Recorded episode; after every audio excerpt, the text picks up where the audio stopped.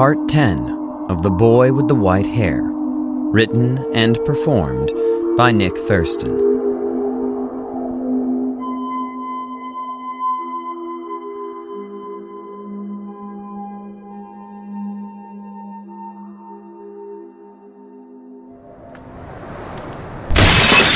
Sweet stones of Ingar!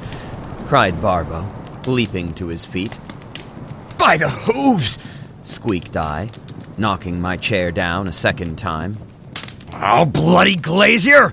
growled Minka, shaking his fist. One of the front windows, which were the biggest in the house, had shattered. My brother had been very proud of them. When I'd first come in, he'd given me a detailed explanation of how he'd had to cut the lintel stones just so, in order to give the glaziers the proper placement. Well, don't just sit there, said Eula, jumping up. The cat landed on the floor with a deeply offended meow. I'll go and get. The rest of what she said was lost as she ran off toward the pantry, and another gust of wind rose, making a terrible whine as it blew in through the broken window. The flames in the fireplace guttered. Snow billowed into the room. Careful, careful, my brother cautioned as I approached the window. Should have sprung for the damned iron glass. The shards of glass lay on the ground, looking to my eye like big pieces of sugar candy. Spirals of hoarfrost covered the outfacing sides. I started picking the bigger ones up and putting them in a pile. Gods, but that's cold, said Barbo, who was standing beside his chair, still holding a mug of wine. Only the master builder had not moved. He sat, still as stone before the fire, gazing into the fluttering flames. Honey, Minka called over his shoulder. Honey, could you grab me? Can you hear me? He came over to help me gather the big pieces, but stopped halfway and turned again. Huh? Are you calling me? said Eula, poking her head back into the room. I need the boards from the back room, he said. The ones under the stairs. Eula nodded and turned. Not the. I know the ones, she said. Not the long pieces, just the. Ones we used for the coop, that's right, finished Minka. And my hammer and nails. Which? Decking hammer, said Minka. Eula disappeared as a fresh gust rushed through the broken window, rattling the shards that still clung to the frame. Another few pieces fell into the room, tinkling as they hit the floor. Snow blew into my face, along with little bits of stinging ice, and I held up my arms to cover my eyes. When I lowered them again, I looked outside to check on Stuna. He and the other horses were clustered together, their faces turned down and away from the wind. He'd be all right. I hoped. There, throw the pieces in that, said Minka, passing over a basket. But I barely heard him. I was looking outside, beyond the horses, into the street, for I had seen something. The shadow. It was there again. Oh, that glazier, grumbled my brother, his breath coming short as he hunched over, scooping up pieces of glass and tossing them into the basket. I gave him the exact dimensions three separate times. Still, he gets it wrong by an eighth. Write it down, I said. But no.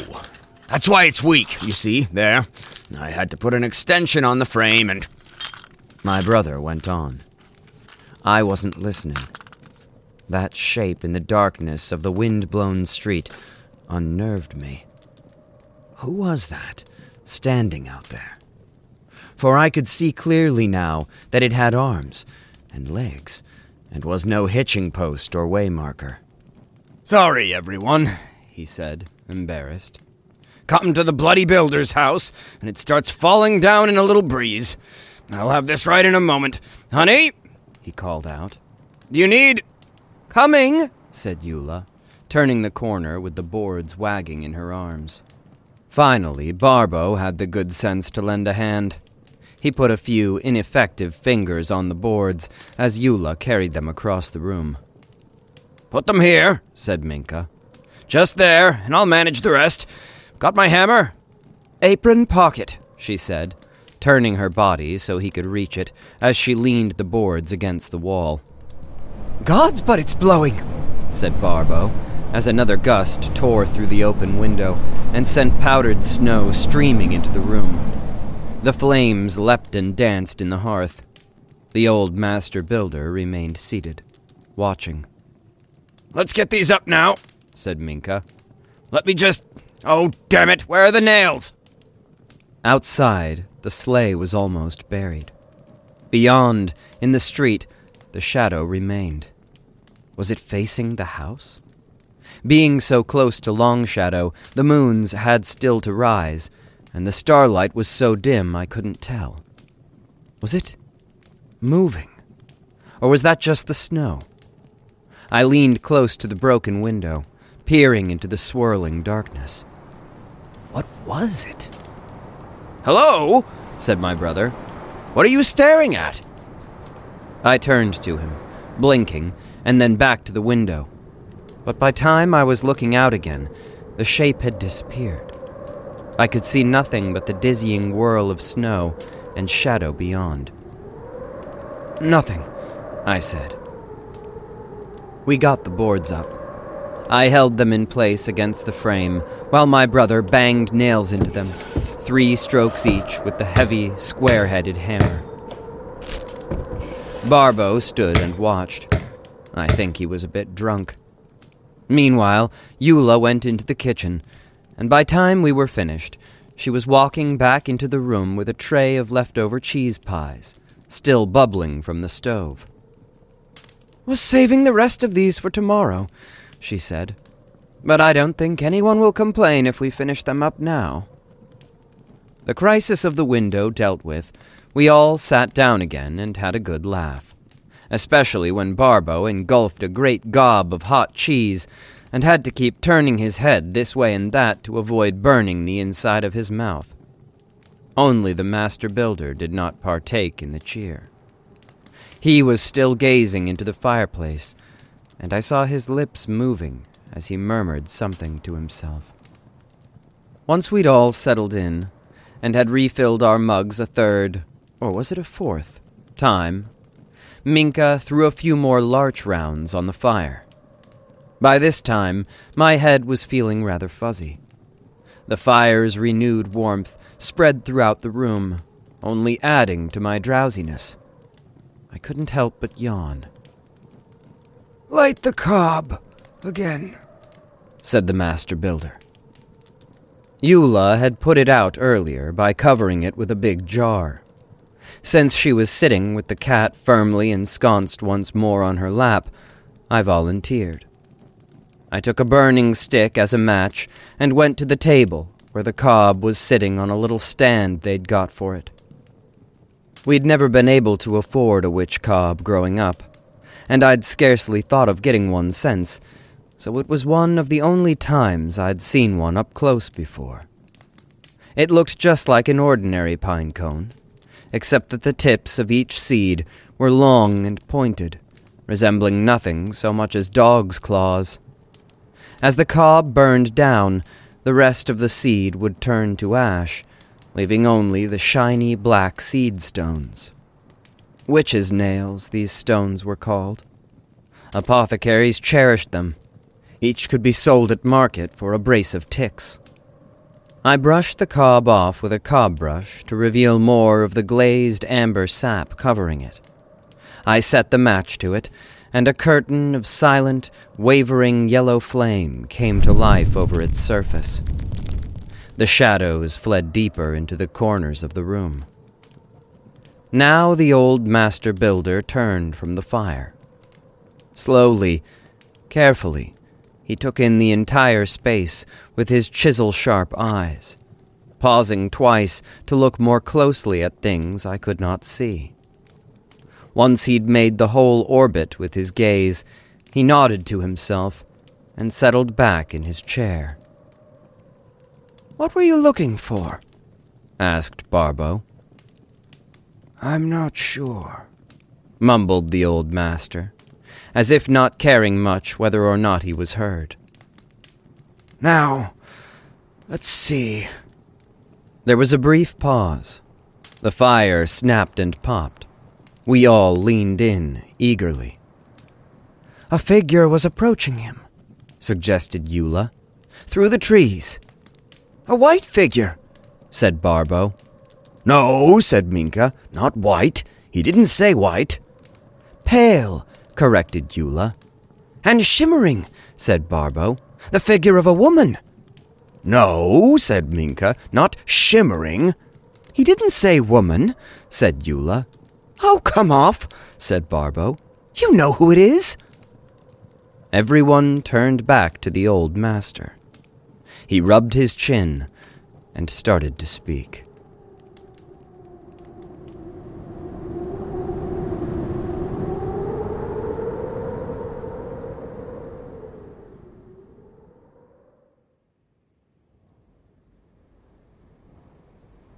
Eglos awoke to find himself lying on a hard cot, tucked against the wall in a single room shepherd's hut. There were dried out strewing herbs on the earthen floor and a grey stone hearth. The hearth looked as if it hadn't been used in years. He was not alone.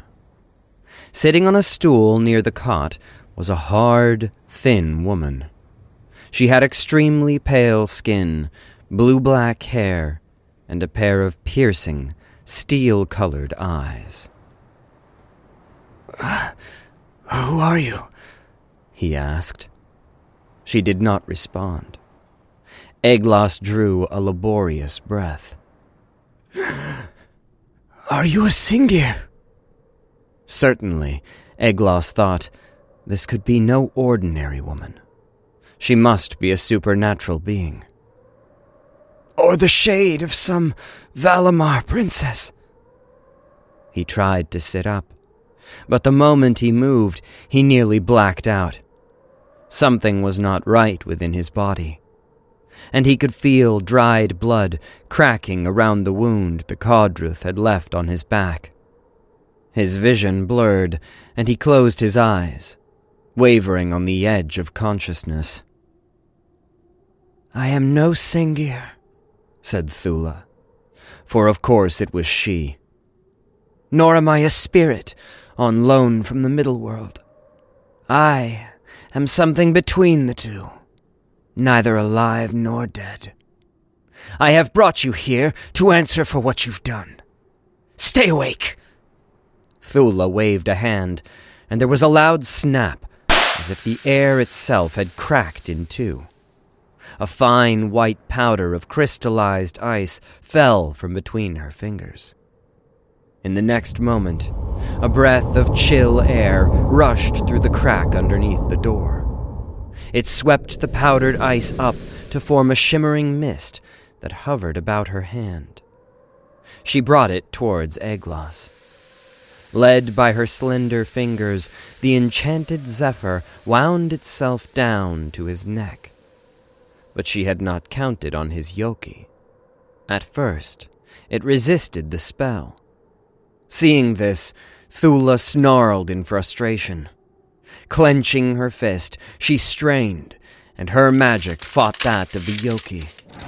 A moment later, there was another loud snap, and the yoki's invisible shield gave way. The frozen mist penetrated Eglos's collar and leaked in under his furs. He cried out as tiny shards of pure cold stabbed at his naked skin. You killed my beloved companion, she said, her eyes glinting with anger. Your. your companion, coughed Eglos. It was the only living thing still dear to me, said Thula. How do you answer this charge? The Kundu was your friend. Her eyebrows knit in confusion, and he saw that she did not know what he meant. What is that? What is a Kundu? Speak plainly. The Shivara! The.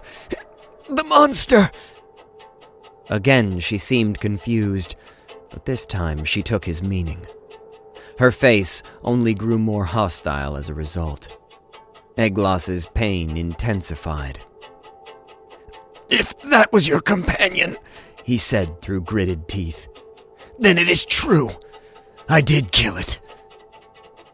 There was a moment of silence, during which Eglos could do nothing but writhe. But why?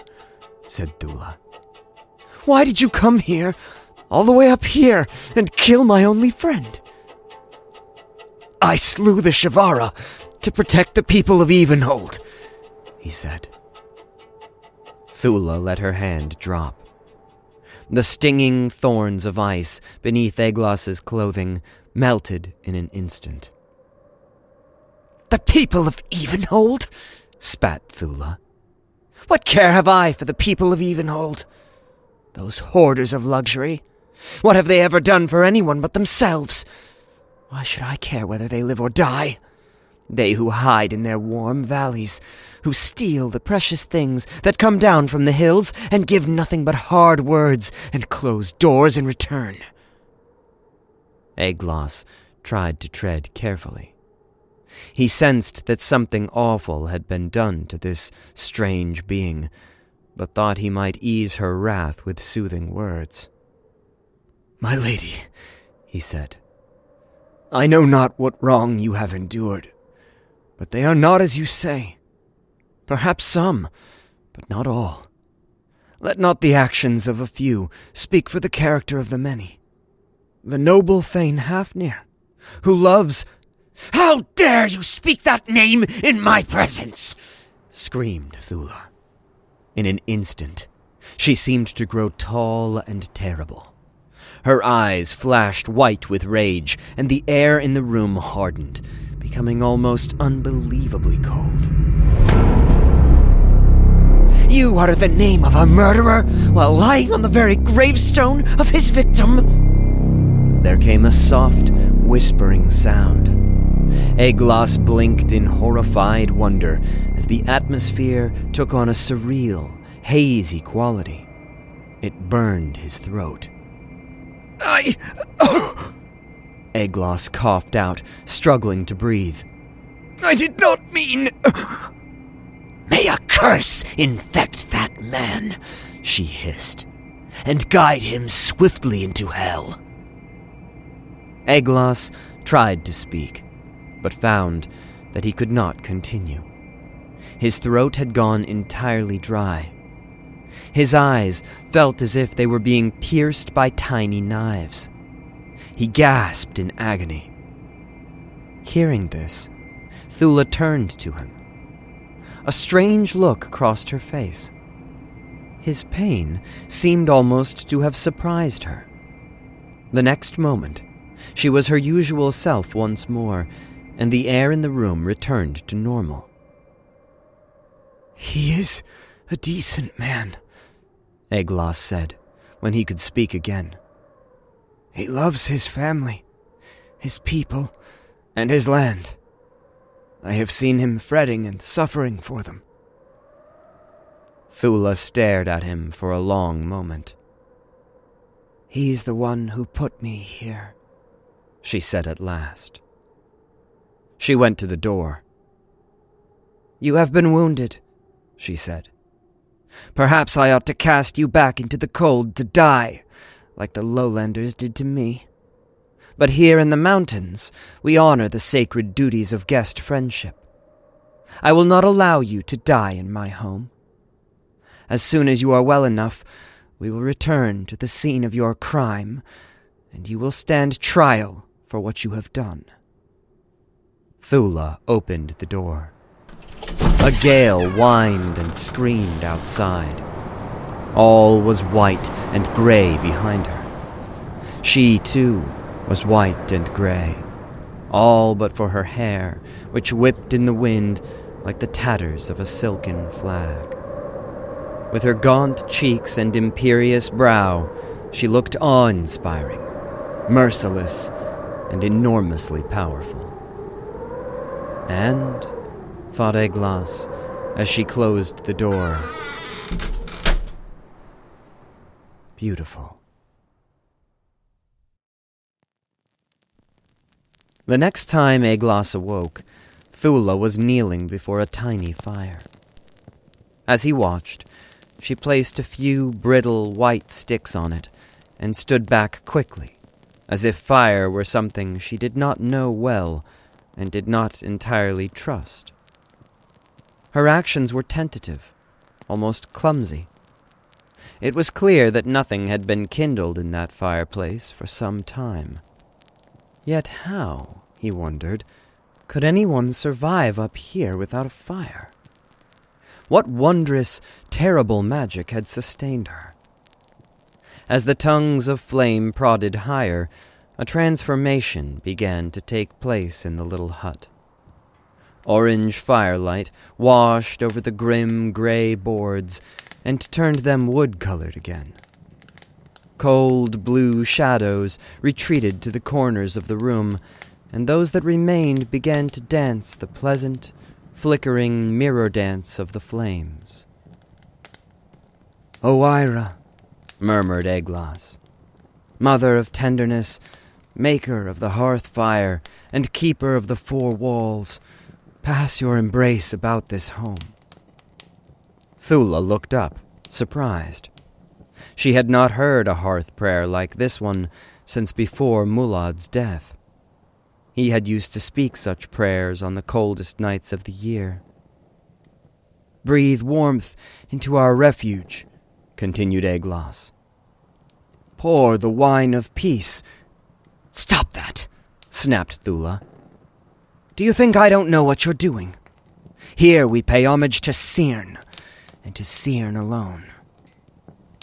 Eglos fell silent. He would not tempt her wrath again.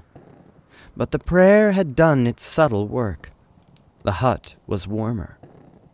Not only had the temperature increased, but the very sense of the place had changed. When Thula set a pot to boil, even the sound of its bubbling was a balm against the chill. Now, said Thula, if you're going to heal, you'll need to eat something. She looked slightly embarrassed. I don't have much, but, well, wait a moment. She went outside. Through the frost covering the hut's single window, Eglos saw her blurred form as she stood with her arms outstretched, gazing up into the sky. He could hear her speaking, but could not make out the words. All of a sudden, there was a feeling of great gravity, as if things were being pulled by an undertow out towards where she stood. The little fire guttered. Then came a series of cracks, as of ice breaking, and Eglos gasped. Something was rising from the snow. The cracks grew louder and louder. He could not see well through the frosted pane, but he made out arms, legs, and an enormous trunk. Up the thing rose until it stood twice and more Thula's height. Then, as quickly as it had come, the feeling of gravity disappeared, and Thula walked out of sight. The creature from below the snow thumped after her. Presently, there came a crashing sound, and the walls of the hut shook. When Thula opened the door again, a towering humanoid shape was standing behind her. It had long, powerful limbs and was made entirely of dark green ice. For a head, it had a massive elk's skull, complete with a great fanning rack of antlers. Its eyes were empty sockets. In its arms, the creature held a gigantic block of ice in which were suspended a number of oddly shaped black forms. At a gesture from Thula, the creature lifted the millstone sized block above its head as if it were nothing but a sackful of down. Then, In an incredible display of raw power, it cracked the piece in half. Shards of ice exploded in all directions, and a handful of the little black forms fell into the snow. Thula picked two of these up and brought them inside. They were, Eglos now saw, frozen rabbits. She put them on the hearth and then waved to the great skull headed being. It strode away, descending into the snow as it went, till it had disappeared. She shut the door. What was that thing? said Eglos, staring wide eyed. An Othen, she said. An ancient being, drawn from the world below the ice. How? With the song, said Thula, and fell silent. Eglos was soon to learn that Thula had many servants, born or summoned from the essence of the frozen land, and turned to her bidding. There were delicate, translucent birds with wings of ice that sailed on the gusts and brought Thula news of what happened in the nearby mountains. There were mysterious Kurogs with blue eyes and coats of rime that brought her gifts from the crags and high valleys. And there were Nirni, like our Nirni down here, but born of mountain, snow, fog, and stone. These, of course, did nothing. But all the same, they were good company to Eglos as he lay resting on the cot in Thula's tiny cottage. And as Eglos began to recover his strength, and to walk briefly in the white lands about the hut, he encountered many other wondrous creatures. He saw dwarves, shy and retiring, guarding the entrances to their mountain fastnesses, or shoveling snow away from them. They peeped at him from beneath furrowed foreheads, their beards and bushy brow hairs all caked with ice. There were ice sprites, gay and whimsical, that played among the snow shrouded groves of larch, cedar, birch, and pine. And there were other, more fearsome things tall, lean, two legged things with horns that stalked in the gray mists at the edge of sight, and whose eyes were predatory and alien. From these, Eglos knew by instinct to keep his distance. He was learning in this mountain realm that his education provided by the Vielgarth had been woefully incomplete. For the most part, Eglos remained in the hut, resting. At first, he spoke little to Thula. She came and went, sometimes disappearing for hours at a time. He never knew where she went or what she did, for he never asked her, and she never volunteered anything. But she always kept a few sticks of wood beside the fire, and left enough food for him that he did not starve. Slowly, the wound left long ago by the Codrith began to close, but he was far from good health. One night, after Eglos had been there about a week, he woke in the midst of a terrible coughing fit. It felt to him like something was trapped in his lung and needed to come out. As he sat up, trying to gain control of the spasms, Thula rushed to his side. She whispered a few hurried words, and a light flared to life in her hand. It came from a piece of ice, which she had carved or chipped facets into. It resembled a big jewel. She breathed on the back of it and pressed it to the wall above his head. The ice jewel stuck there, shining brightly. By the light of this crystalline lamp, Eglos saw her face. To his surprise, she looked terrified. Her eyes were wide, her brows knit with concern. Could this be the same woman he had first met? She was so entirely transformed by her worry that he scarcely recognized her. Was she worried about him? It's. Eglos struggled to speak, for his heart went out to her, and he wanted to dispel her fear. It's all right. Just. just got to. Shh, she said. Don't try to speak. To Eglos's even greater amazement, Thula now put her hand between his shoulder blades. She sat with him for a few long moments as he fought to draw breath in between convulsions. Then she whispered a few words that Eglos did not know, and he felt a coolness sink into his back beneath her palm. When it began to harden inside him, he panicked, fearing that the unnatural touch would seize about his heart and kill him. He tried to pull away from her, but Thula held him firm and rubbed his chest, and he looked into her eyes and knew that it would be all right. After a few more moments, Eglos coughed up a clot of something thick, hard, and dark. Once it was out, he felt much better. There, he said, gasping and lying back. I think I'm all right now. You can breathe? she said. Yes, quite easily. He lay there, just breathing, with Thula sitting beside him in the eerie blue light.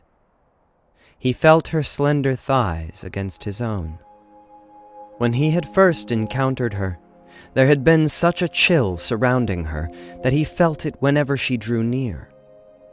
But now he felt the heat of her flesh against his own, and even through the fabric between them.